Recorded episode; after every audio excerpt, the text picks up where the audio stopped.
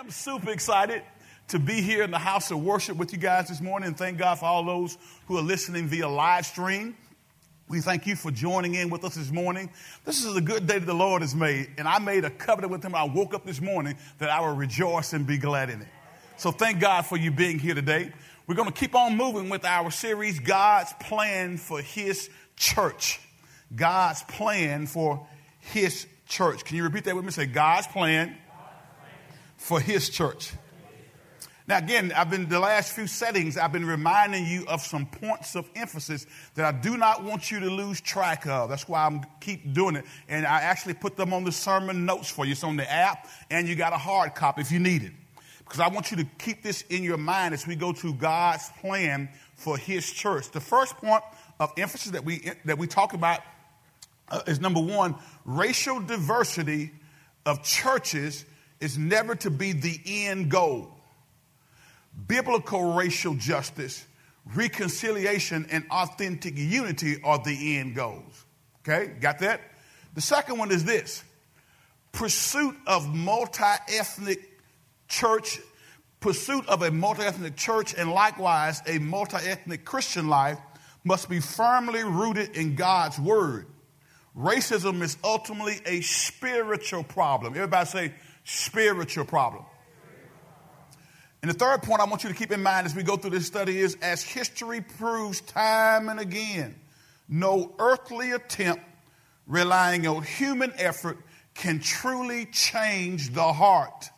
Only God can do this and will do this when we allow the Spirit to speak to us through the Scripture. Y'all got that?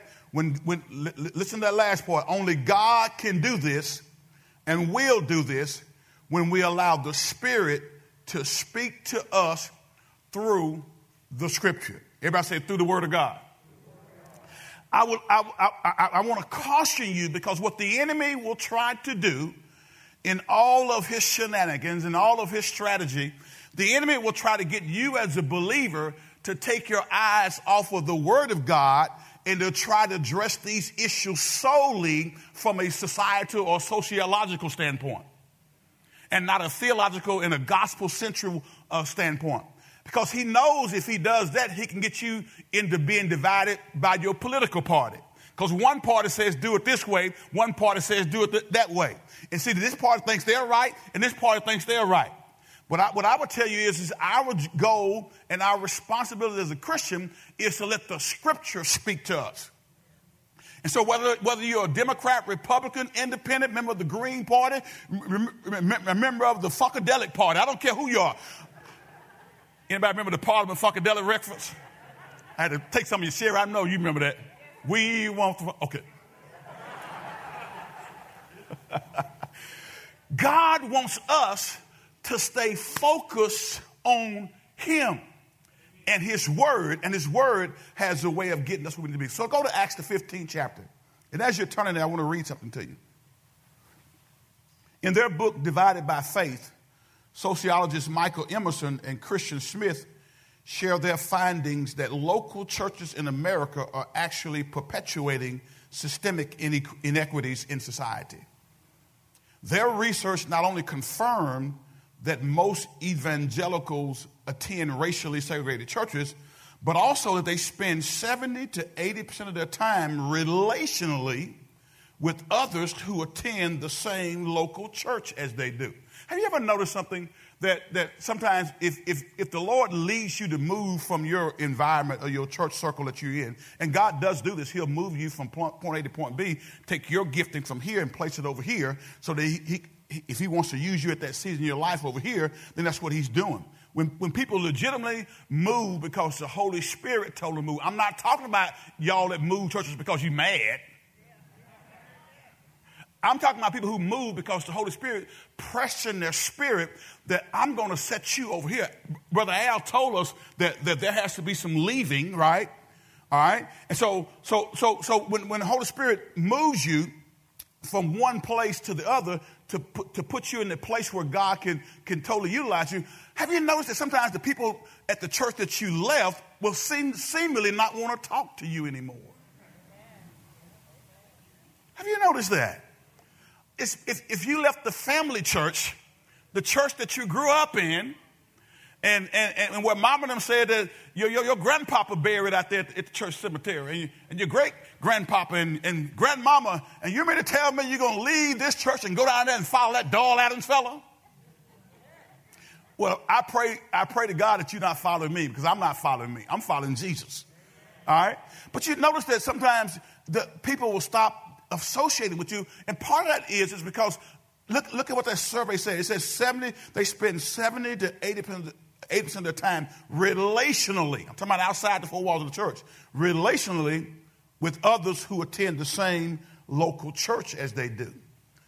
The conclusion is this evangelical Christians today are not only racially segregated from one another, they are relationally segregated from one another as well. So, so, but Pastor, why do you even bring that into your sermon before you get into the scripture text? I want you to understand something. And here's why we got to deal with this thing spiritually, and the church has to get it right before the world gets it right. Everybody say the church has to get it right before the world gets it right. Amen? And you got to keep that in mind. Because there are some of you all who think that, okay, we're going to get this done just by sitting around and have some conversation and we're going to kumbaya and we're going to pray together. Yeah, that's good. But you got to have a doctrinal, biblical, theological soundness to what you're doing. And because you can go out there and do, and I'm not saying some of these things are not good. I did not say that some of these things are not good that we do from a societal standpoint, but those things won't solve the problem. Isn't it evident that it hadn't solved the problem? Isn't it evident that, that, that a civil rights law won't take racial prejudice out of a person's heart? We've had it on the books since, I believe, if my history is correct, 1965 or 64. Which one is it? Come on, come on, historians. 64, all right? So it's 64, that law has been on the book, but there's still people who, who look at people differently based off of their ethnicity. So the law can't change a man's heart, so we gotta, we gotta address it from a biblical standpoint. Are y'all with me? So, so how does the racial and relational segregation of Christians in America perpetuate systemic inequities in society? Well, number one, apart from ethnically and economically diverse relationships, we cannot grow in our understanding of others different than ourselves. Y'all got that? It says, apart from the ethnically and economically diverse relationships, we cannot grow in our understanding of others different from ourselves. So if you're only around people like you, guess what? You're going to only be able to, you're, you're going to only associate with people and think like people who are around you. Is that correct? If you never engage in authentic relationship uh, uh, connectivity that's, that's deeper than just saying hi and how you doing. How many y'all know in the South we have this common habit of saying, how you doing? When you speak to people, right? And the reality is, you really, most people now, most people don't really care how you're really doing.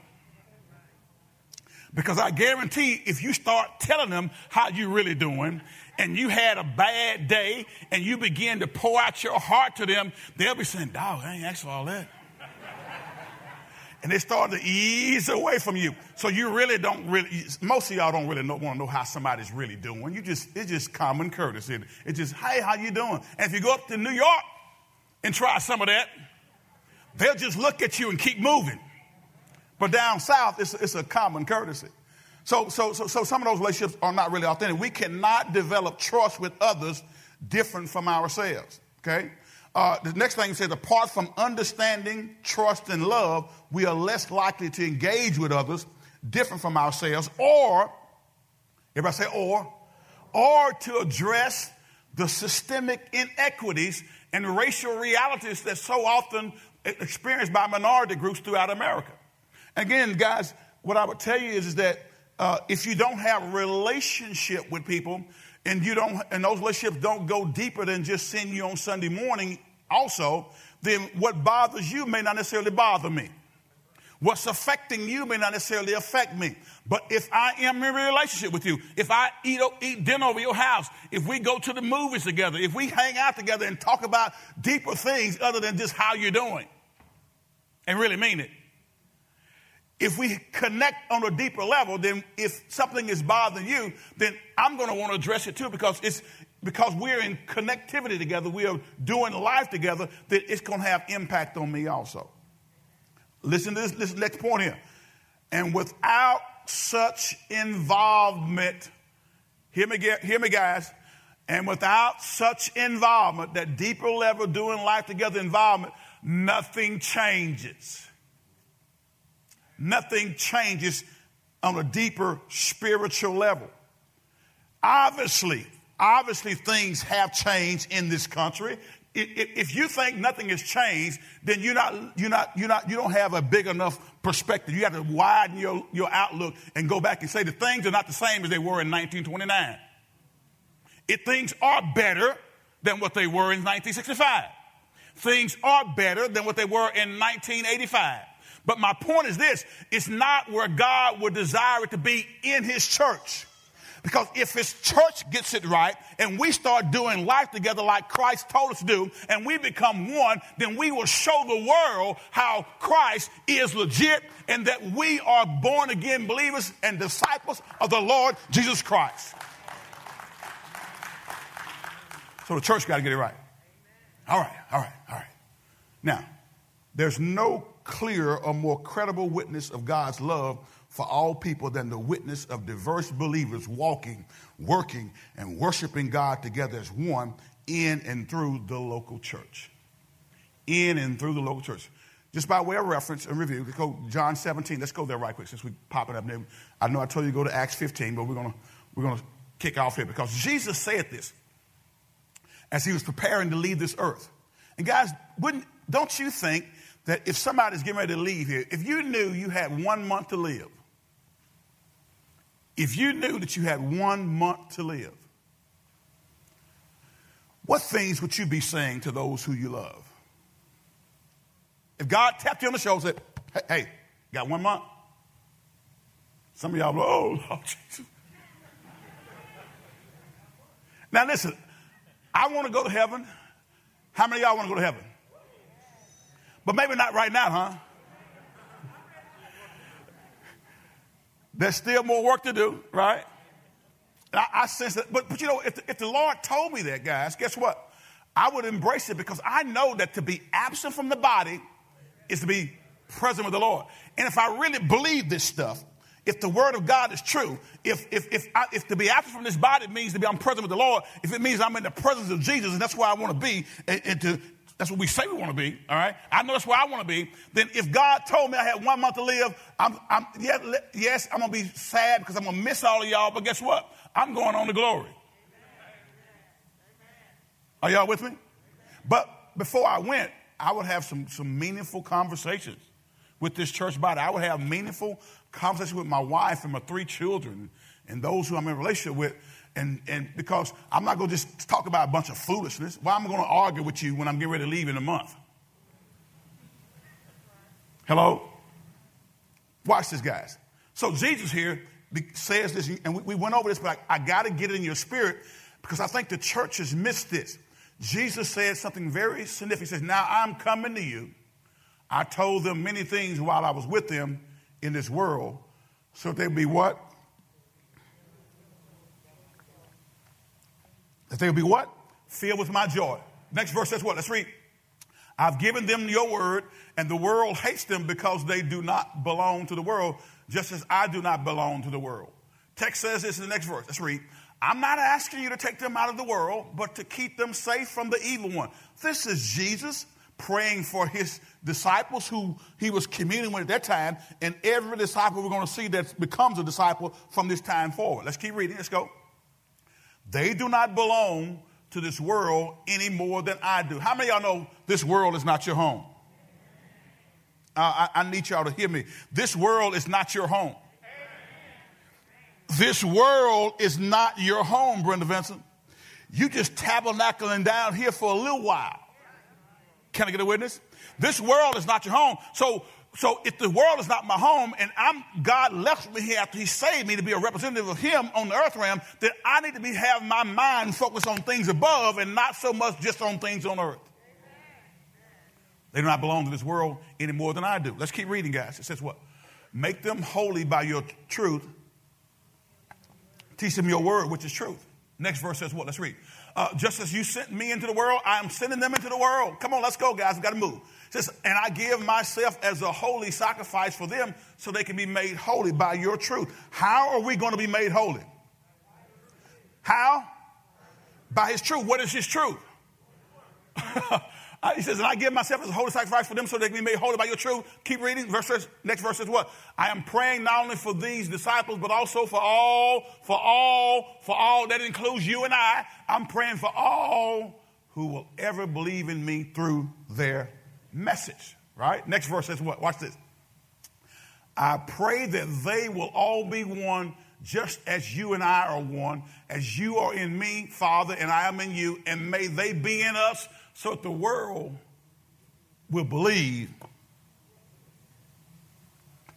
I need us to read that last sentence. I want us to, I want us to articulate it uh, uh, perfectly out loud and on purpose, okay? This is a participatory sermon, and you've been called to participate today, okay? You're called out to not just sit there. If you have a voice, the Bible said, let the redeemed of the Lord do what? Say so. So you redeem people. Let's read this together. This last sentence of this verse says what? And may they be in us so that the world will believe you sent me. Jesus says the world believing that God the Father sent God the Son into the world to die on, on, on Calvary's Hill, to die on God, God's Hill, to be crucified on the cross and buried and resurrected. The way that they're going to believe that that he was sent to do that is by us being in unity. Look at the next verse, 22 and 23, and we'll stop. I've given them the glory you gave me so they may be one as we are one. This unity thing is very deep in Scripture, God. And Jesus is getting ready to leave here, and he's talking about unity of the disciples, the believers. Next verse says what? Let's read. I am in them, and you are in me. May they that the world will know that you sent me and that you love them as much as you love me. Guys, let's read it one more time because uh, listen, I want this to sink in because what, what has happened is in Christianity, we've forgotten about this message here. And as a result, of our division because division comes from Satan. That's the only Matthew knows is division. I told you that before, right? Says, I am in them and you are in me. May they experience such perfect unity, such perfect unity that the world will know that you sent me and that you love them as much as you love me. Let that sink in. Because our unity is a testimony to the world that God loves, that God sent his son, and that God loves the world.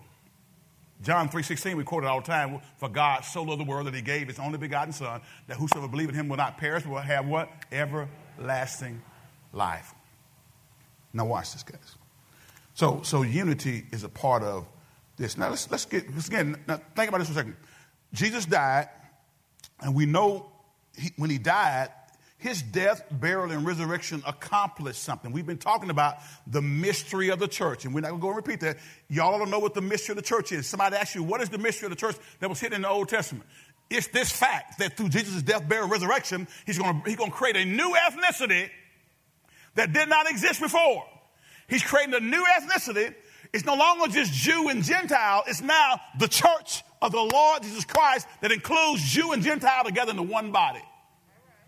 That was a mystery. That was not understood. Because I told the Bible says in Corinthians that, that had the devil understood by crucifying Christ that you and I would get saved through his death, burial, and resurrection, he never would have done it. But the manifold wisdom of God was on display. God's, God's wisdom that far exceeds anything Satan can trump up was on display through Christ's death, burial, and resurrection. So Jesus tells us unity is a testimony is a testimony to the fact that, that, that God loves the world and the fact that God sent Jesus. So, so is it any wonder that as the church began to grow, is it any wonder that as we saw Jew and Gentile coming together in this one body, division started to happen? So go to Acts the 15th chapter. How many of y'all know that when you start doing God's will, the devil will try to bring disruption? When you start, now listen, as long as you come into church and ain't doing none of this stuff, He's not really bothered about you. Come on now. Some of y'all been in church a long time and, and you hear me preach week after week and you ain't doing none of this stuff.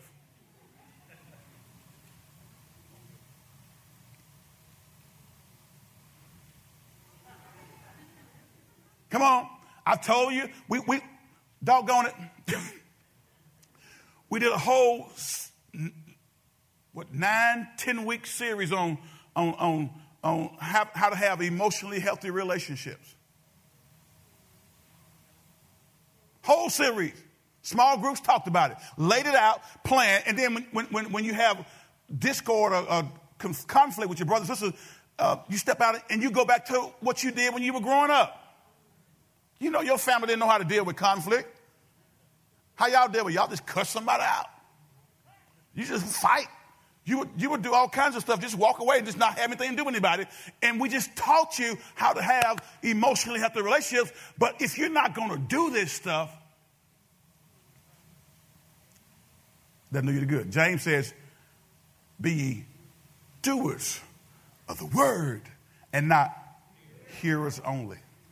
And when you hear the word but don't do the word, James says you are deceiving your own self. You're coming to church thinking you're growing in your vertical relationship with God, but you're really not growing in your vertical relationship with God uh, because you don't know how to deal with your horizontal relationship with people. And you think you can still be okay with God and not okay with people. Now, everybody's not going to agree with you. But That's not what I'm talking about. Because as a born again believer, you know that, that when you live for Christ, uh, the devil gets busy, and even your family members and others get busy, and, and, and, and they're trying to disrupt your flow. But, but what I'm saying is this you ought to do what the Bible says as much as lieth in you. Live what? Peaceably with all men. So don't think you're okay with God and your horizontal relationship with people is all out of whack. You can't, no, can't nobody get along with you? Nobody? Every job you go through, they ain't right. The people that don't, they hating on me because they see my giftings. No, they hate on you because you ain't doing your job. That's why every place you go, you don't stay there long. And when I talk to you, well, you know, they just, you know, they, they, they was laying off, they, they laid off one person. every place you go to, you're the one person that they lay off. Look at they say, neighbor, Check yourself. Isn't it amazing that, that, that, that, that where, wherever you go, conflict follows? Wherever you go, disruption is the order of the day. Wherever you go, mess gets started.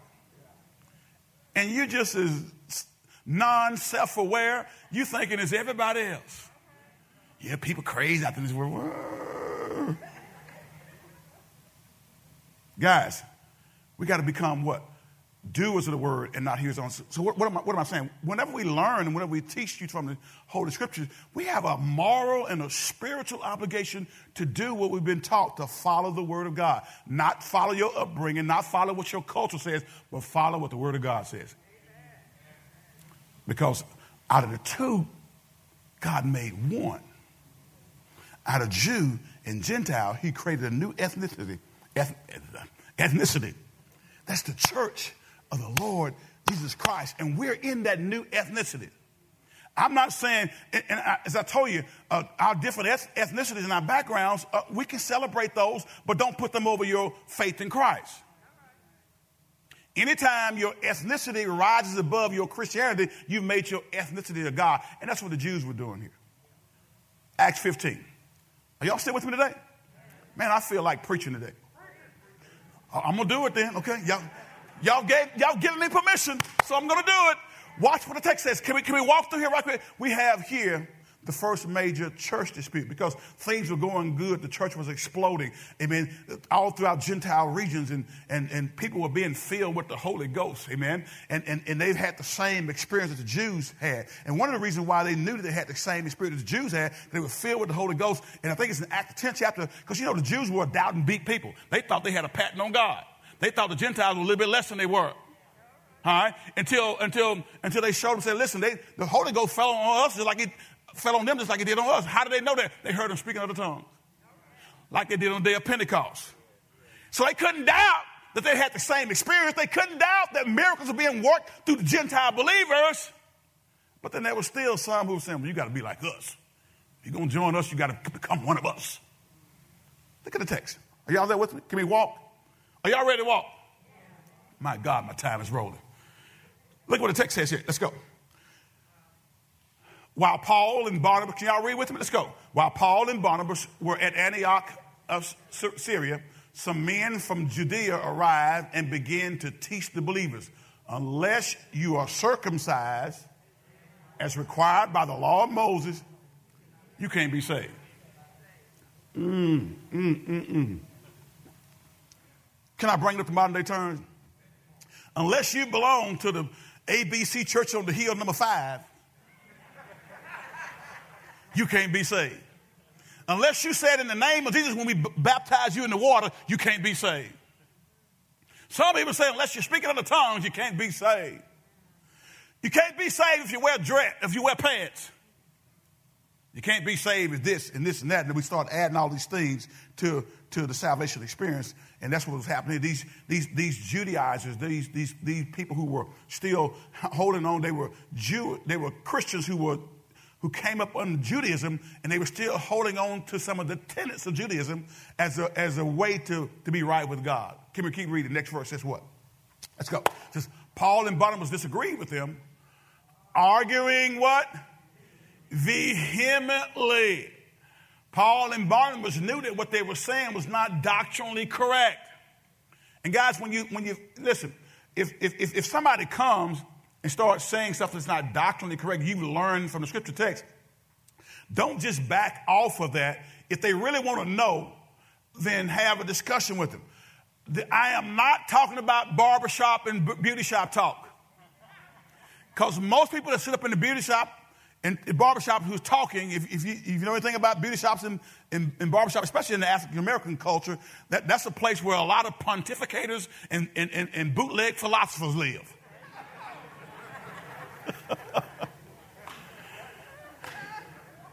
Can I get a witness? How many of y'all have been in the beauty shop and barber shop and heard all kinds of stuff? You know what I do when I go in there? I just sit there and get my hair cut. They, they be talking about stuff, and I know it just, it just this is wrong with two left shoes. I just keep going. Because I know, I know that most of those folks who are talking are not trying to get understanding. So why am I going to sit there and argue with you while I'm getting my haircut or waiting on a haircut. And I know really, you know, if you really want to learn, you will come and reason out of the scripture. Okay? All right. So Paul and Barnabas disagree with them, argue vehemently. Finally, the church decided to send Paul and Barnabas to Jerusalem, accompanied by some local believers. So Paul and Barnabas took some local believers from Antioch, all right, from the Gentile church, to talk to the apostles and elders about this question. Keep reading. The text says what? Next verse. The church sent the delegates to Jerusalem and they stopped along the way in Phoenicia and Samaria to visit the believers. They told them, much to everyone's joy, that the Gentiles too were being converted. Next verse says what? Let's read. Uh, when they arrived in Jerusalem, Barnabas and Paul were welcomed by the whole church, including the apostles and the elders. They reported everything God had done through them. Next verse says what? Let's read. It says, uh, but then some of the believers who belonged to the sect of the Pharisees stood up and insisted the Gentile converts must be circumcised and required to follow the law of Moses. That's what it said. Is that what it said? Now, now uh, uh I'm, I'm going to try to fast forward this so I can kind of get through a lot of this. But, but this 15th chapter is very significant because this is the first major dispute, the first major division that, that, that, came about as the church was spreading like wildfires. They were being moved by the Holy Spirit to go into the different Gentile regions and getting people saved. And now we have this, this issue that took place. Now, now, now I got to say something. I'm going to skip ahead just, just for a second, and I'm going to come back and, see, and continue to try to unpack this. Go with me down to verse number 24, this very same chapter. Acts 15, verse number 24. I need to let you know something. These men uh, that came to these, to these Gentile regions and told them that, in, in essence, you got to become a Jew before you really get saved. You got to become just like us before you can join us. Hello? These men were associated with the Jerusalem congregation, but they were not authorized by it. Look at what the text says here. we understand, these are the, leaders of the, of the church in Jerusalem, we understand that some men from here have troubled you and upset you with their teaching. But we didn't send them. Is that what they said? So sometimes you have people going out and saying stuff, but they don't have the authority to say what they're saying on behalf of the organization that they claim to represent. And I want to say this as a member of, of the Elizabeth Baptist Church in the town of Benton, Louisiana, each one of you all who are members here are, are, are in fact, you represent us when you go out into the world at large. I mean, when you go out there, especially if you have something that identifies you, you, you may have an EBC t-shirt on or whatever, uh, or, or, or, a polo shirt, or, or you just tell people where you go to church. Then, in essence, when you start living life and doing life with people, you, you, you in effect represent the church in a way, right? Because if you are ugly and nasty to somebody, and then they find out that you come to this church, and maybe the Spirit of God had, had them to turn to the radio station hear us preaching the Word of God, they like what they heard, but they, they're in relationship with you at work. And they see how you act at work. They see how you're mean, ornery, lazy, uh, or just downright just not a good person. And then you tell them, come go to church with me. So you have a responsibility to not only represent Christ well, because if you're saved, you are an ambassador for Christ, but you should also represent this church well. Amen? Are y'all still with me? So, so these men who were telling them this were not the official uh, uh, uh, representatives. They were not sent by the church leaders in Jerusalem. But some of the stuff that they were saying was probably indicative of how some people felt. Are y'all with me? Because sometimes we, we understand that Peter would, Peter would speak up boldly and loudly, wouldn't he? And Peter would say stuff, and we, we always talk about Peter being a loudmouth and he always saying stuff. But a lot of times Peter was saying what the other folks were thinking. And sometimes some of y'all are saying what others are thinking. Hello? Are you with me? And so what we got to do is to make sure that we, as a born, born again body believers, we got to make sure that we stay biblically sound in our approach to ministry including this area of dealing with different ethnicities coming together into one body, including the, area, the area of, of racial injustice and racism, the sin of racism that permeates throughout this country. The church needs to show the world how to do it right. Can we back up again? Let's go back to verse number uh, uh, four. This is where I want to go to. Are you still tracking with me? So, the first thing we have, we have, we have a dispute. We talk about this the dispute that takes place. It all started when some legalistic Jewish teachers came to Antioch and taught that in order for Gentiles to be saved, they had to be circumcised and obey the law of Moses. Again, these men did not come under the authority of the church of Jerusalem, but they, they, they were a part of that church and they came trying to convince others that you got to be like us before you can join us. And I, I'm going to say this, and this happens sometimes, can I, can I, be, can I be honest with you? I'm, I'm going to be honest with you. In, in, our, in, in, uh, in a lot of uh, white evangelical churches that are majority uh, uh Caucasian, uh, a lot of churches don't necessarily mind people coming and join as long as you don't try to influence how they do ministry. A lot of, a lot of, a lot of predominantly African American churches don't mind if, mind if you come join as long as you don't influence how they do ministry. If you're going to come and join us, you got to be like us. And what I would say, if you're going to join us, let's be like Christ. If we all be like Christ, then we got the mind of Christ. Philippians 2 and 5 says, Let this mind be in you that was also in Christ Jesus. If you got the mind of Christ and I got the mind of Christ, we will get along. The problem is some people in this church and in other churches don't have the mind of Christ. So as a result, we got problems. So the dispute that took place.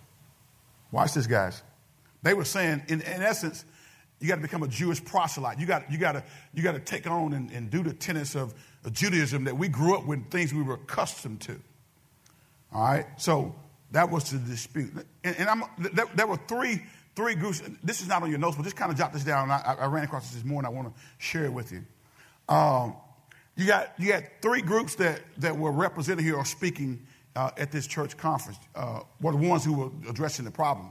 You had the Judaizers, there, were some, some Jewish Christians who were still holding on to the tenets of, of, of, the Mosaic law and those other things they grew up on. How many of y'all know tradition is a strong thing? Tradition is so strong that in your life it can make the Word of God ineffective. Don't tell me history and tradition don't matter because it does. It, in other words, it can tie you to a way of doing things because you've just been accustomed to doing things that way and it don't even feel right if it's not done that way. Huh? That's what happens in our churches. God is trying to change us to be relevant and effective in reaching a lost and dying generation, and we still hanging on to tradition. We don't do it that way here. We're not used to that. We like it this way. So now, so, so now it's not about what God wants for his church, it's about what you want for your church.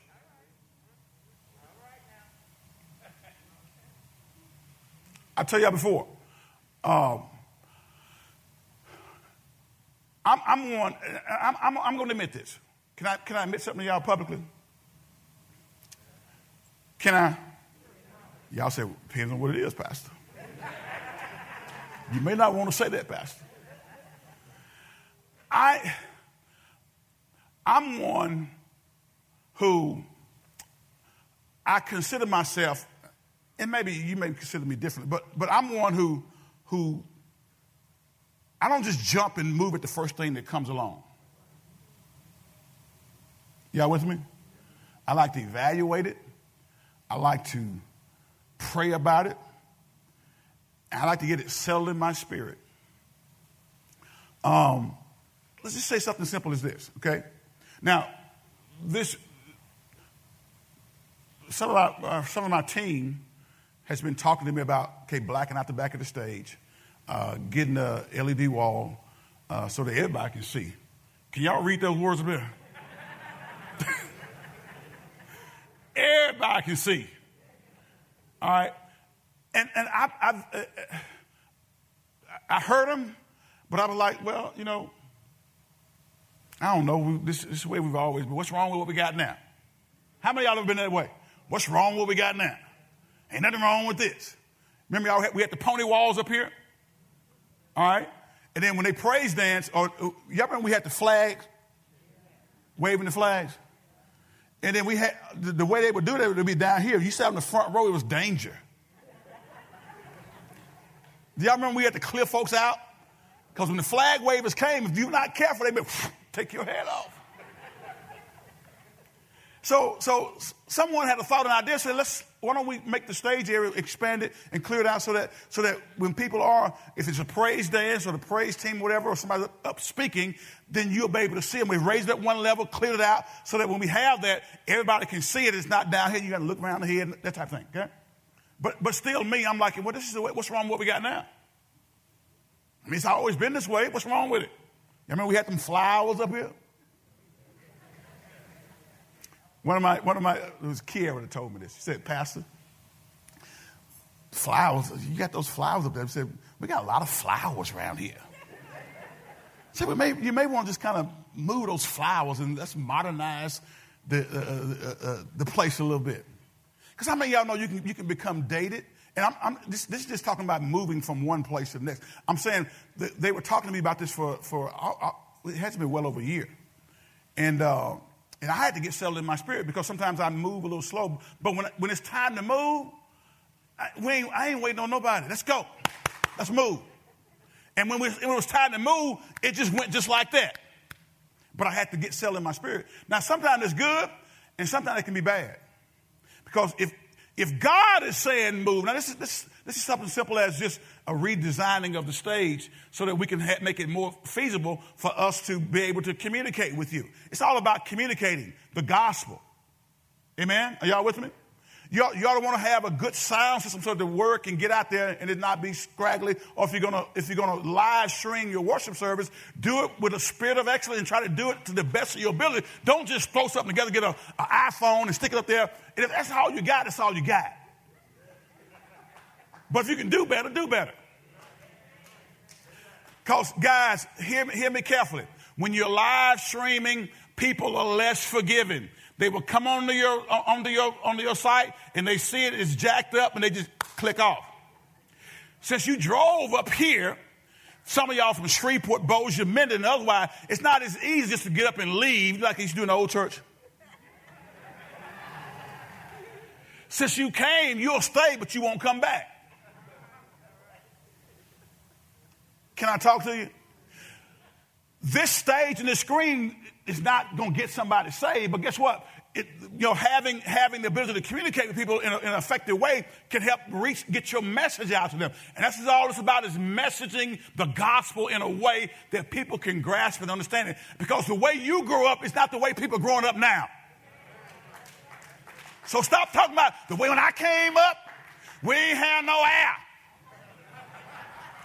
We just fan in the church. Baby, let me tell you something. I don't care how you came up. We're going to fix these acronyms in you when they go out. And we ain't going to be up here fanning. And we say, we say that like it's so nostalgic. It was hot up in there. I've been to hot churches. I've had air and I had hot. Hot's better. No, it ain't. Air's better. Okay. That's a little bit of my soapbox and my rant. But when it's time to move, we move because I recognize that this generation who we're trying to reach with the gospel, they move differently than us 55 and olders. So if they move differently, you're trying to reach them, you can't keep moving like you did in 1975 and reach the generation that's moving differently. Otherwise, we'll find ourselves sitting here 20 years from now, all of us 75 and older, trying to figure out how we're going to keep the grounds up. Okay? All right. So everybody said, let's keep moving. So when they, when they arrived in Jerusalem, Barnabas and Paul were welcomed by the whole church, including the apostles and the elders. They reported everything God had done through them. Let's keep reading. Text says what? Uh, but then some of the believers who belonged to the sect of the Pharisees stood up and insisted the Gentile converts must be circumcised and required to follow the law of Moses. So the first group was the Judaizers. And, and their position was this Gentile must become Jewish first to be eligible for salvation. That was their position. Gentiles must become Jewish first to be eligible for salvation. They were devout, practicing Jews who found it difficult to set aside a tradition of gaining merit with God by keeping the law. They thought that by their much doing, by their tithing, and by their uh, doing this, you know, observing certain holy days and observing certain dietary restrictions, that's how they won favor with God. That's how they got in right standing with God. They, they, they thought grace was too easy for the Gentiles.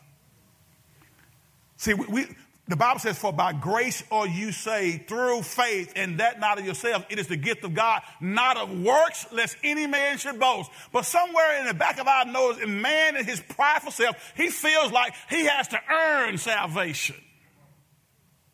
So we come up with these different lists of things that people got to do in order to be saved. They thought grace was too easy for the Gentiles. They were afraid of seeming too non Jewish in the practice of their new faith which could, in some cases, lead to death. We got new Christians, Jewish Christians who came out of Judaism, who were still trying to hang on to some of that stuff, dietary restrictions, certain holy days, because if they didn't do that, then some of their family members would even turn against them. Are y'all listening to me today?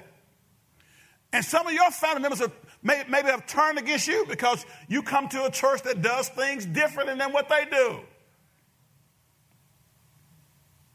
Or you come to a church that's, that's predominantly African American and you sit up here all Caucasianly looking. Can I talk to you that way in, in, in, the spirit of love? And you've had questions. about why you're going to that church. Aren't there other churches in North Bossier Parish that you could go to? That you can go and commune with people who look like us or you? Then what you say is like you've always been saying, the Holy Spirit led me here. So, are you suggesting that I not follow the Holy Spirit just so I can be uh, among people who are ethnically the same as I am? Is that what you're suggesting? Are you really honestly going to tell me to ignore what the Holy Spirit is saying and do what makes you comfortable? Is that what you're telling me? And that's exactly what some folks are telling you. You got to decide is God's word and his plan for my life and his church what I want?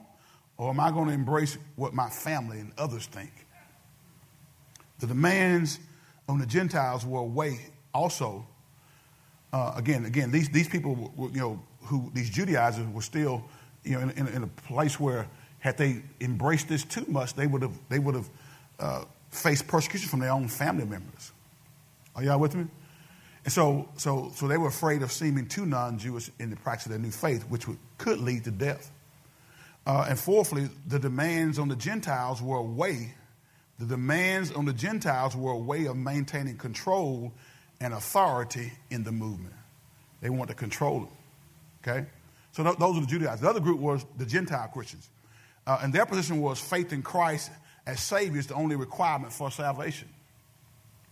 And, and, and, and, and, and what, what, what were their reasoning behind that? Well, to submit to Jewish demands would be to doubt what God had already done for them by grace alone. If I got not, if I'm saved by grace, for by grace are you saved through faith, and that not of yourselves, is the gift of God, not of works, lest any man should boast. I think Ephesians 2 and 8, check me out and see if I'm right about that. That's from the KJV. So if I'm saved by grace alone, then how is it that circumcision is going to make me saved? If I'm saved by grace alone. Either I'm saved by grace, the, the saving work of Christ on the cross, and, and, and receiving it as, my, as, as, as the way to salvation, and that's what gets me in right standing with God. Either it's that or it's works. Because here, here's the funny thing about work. If, if I'm saved by works, then I can be unsaved by not doing works. Because it's dependent upon me. That's why some people can't wrap their mind around the fact that when Christ saved you, he can keep you. Because if, if, if I'm saved by how good I do, which one of those sins kicked me out of salvation? Tell me which one. So when I get to 400 and 499,999, I, I won't try to sin no more because the 500,000 sin will kick me out of heaven. But I thank God that I'm not saved by how good I am. I'm saved by good He is. How good He is. He went to the cross of Calvary, died for my sins, amen. Resurrected uh, the third day morning with all power in heaven at His hand. And when I received that, God places me in right standing with, with me. But again, doesn't mean I can live any kind of way. They, the Gentile Christians, they resisted exchanging their pagan rituals for a system of Jewish rituals, neither of which had the power to save them. Now, these Gentiles were doing some, some foul stuff. Are y'all listening to me? These Gentiles were doing some foul stuff. They were engaging in some sexual orgies as a way of some stuff they came out of. And some of them still brought some of that over into new life. How many of y'all brought some old stuff into your new life? How many of y'all born again believers? Come on now. Talk to me, look at me. How many of you brought some old stuff from the old way of living into the new life? In other words, you have some residue. Uh, let me put you at ease. All of us got some residue from that old Huh? How many y'all, how many y'all, okay, uh, can, I, can I make it plain to you? And I'm not going to ask you to raise your hand, but just kind of wink your eye at me. How many of y'all used to smoke marijuana? And some of you may still do. I hope you're not. I don't care if it's legal in 55 states. Anything that's going to affect my way of thinking and my mindset, I don't need it in my body. All right, but see, if you came out of a party where weed was being smoked, even though you didn't have weed on you, there was a residue, there was a scent on you. Hello? And, and, and, and, and, and many of us uh, came out of our, our, way of living life before we got saved, and, and now that we in, in Christ Jesus, there's still some residue on us, some stuff on us that we, our flesh still like.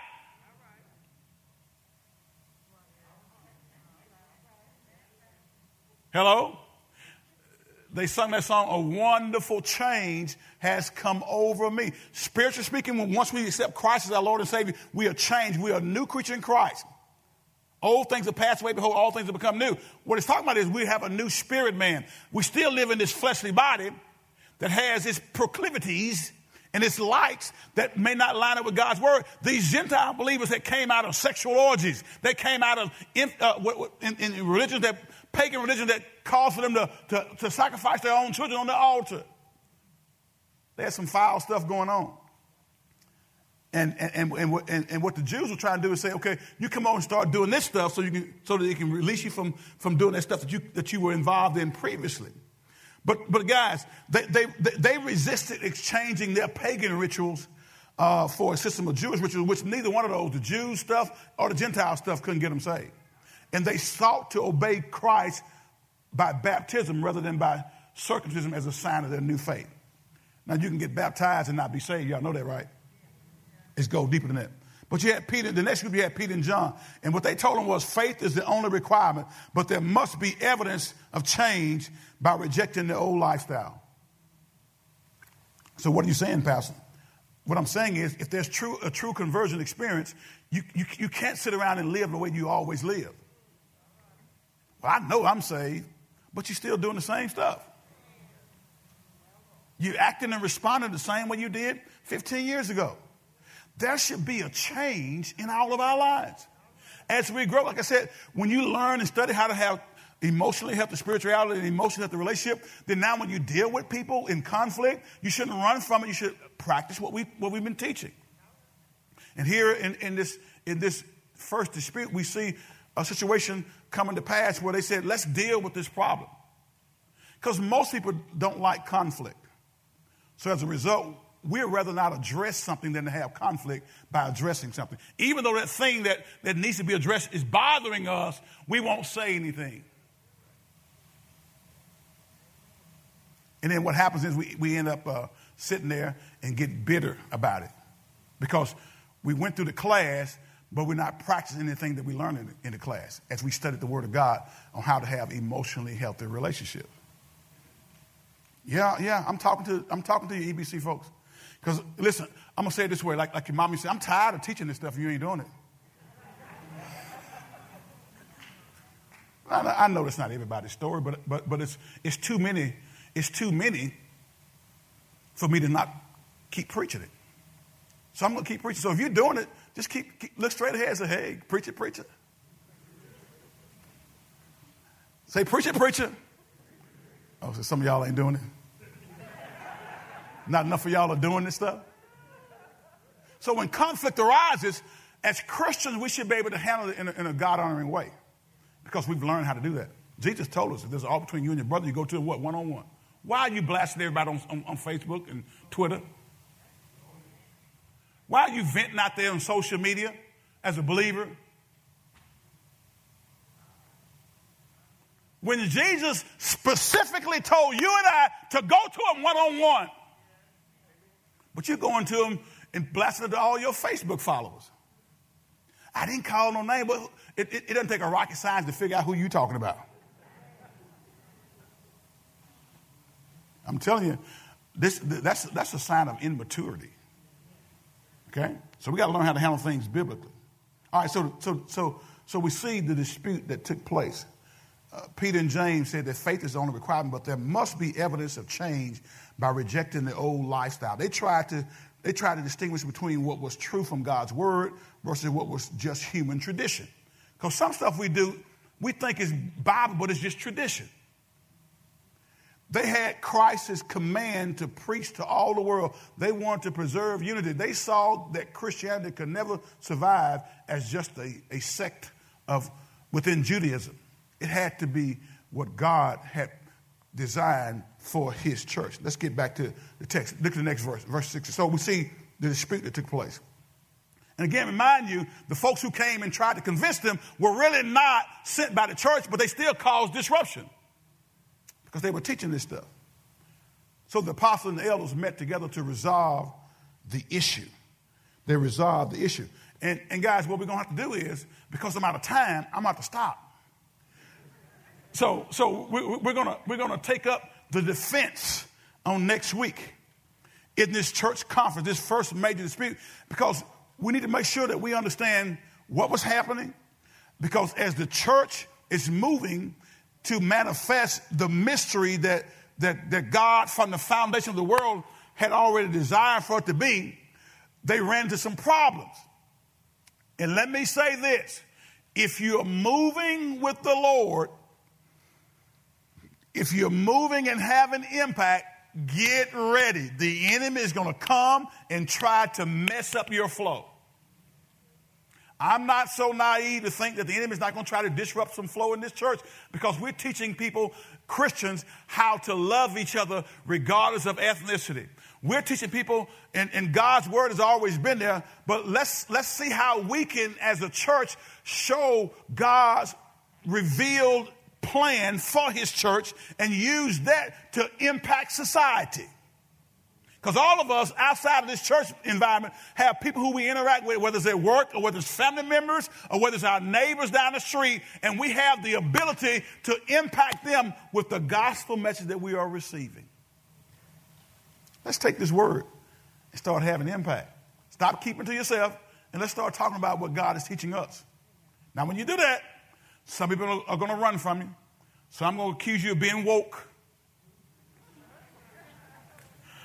Some are going to accuse you of all kind of stuff. But just say, hey, I'm just, I'm just, let, let, let's, okay, okay, let's, can we, can we just go to the Word of God and see what the Word of God says? Tell Christians that. If they're willing to reason out of Scripture, then now you, we'll learn this so we can show them, amen, what God's plan is for His church. So we're going to pick up on next week, guys, and look at the defense because they had at least four different meetings were involved in this conference. And the last of which one was a public discussion that was described in Acts 15 and 16. We're going to we're going to pick up there on next week.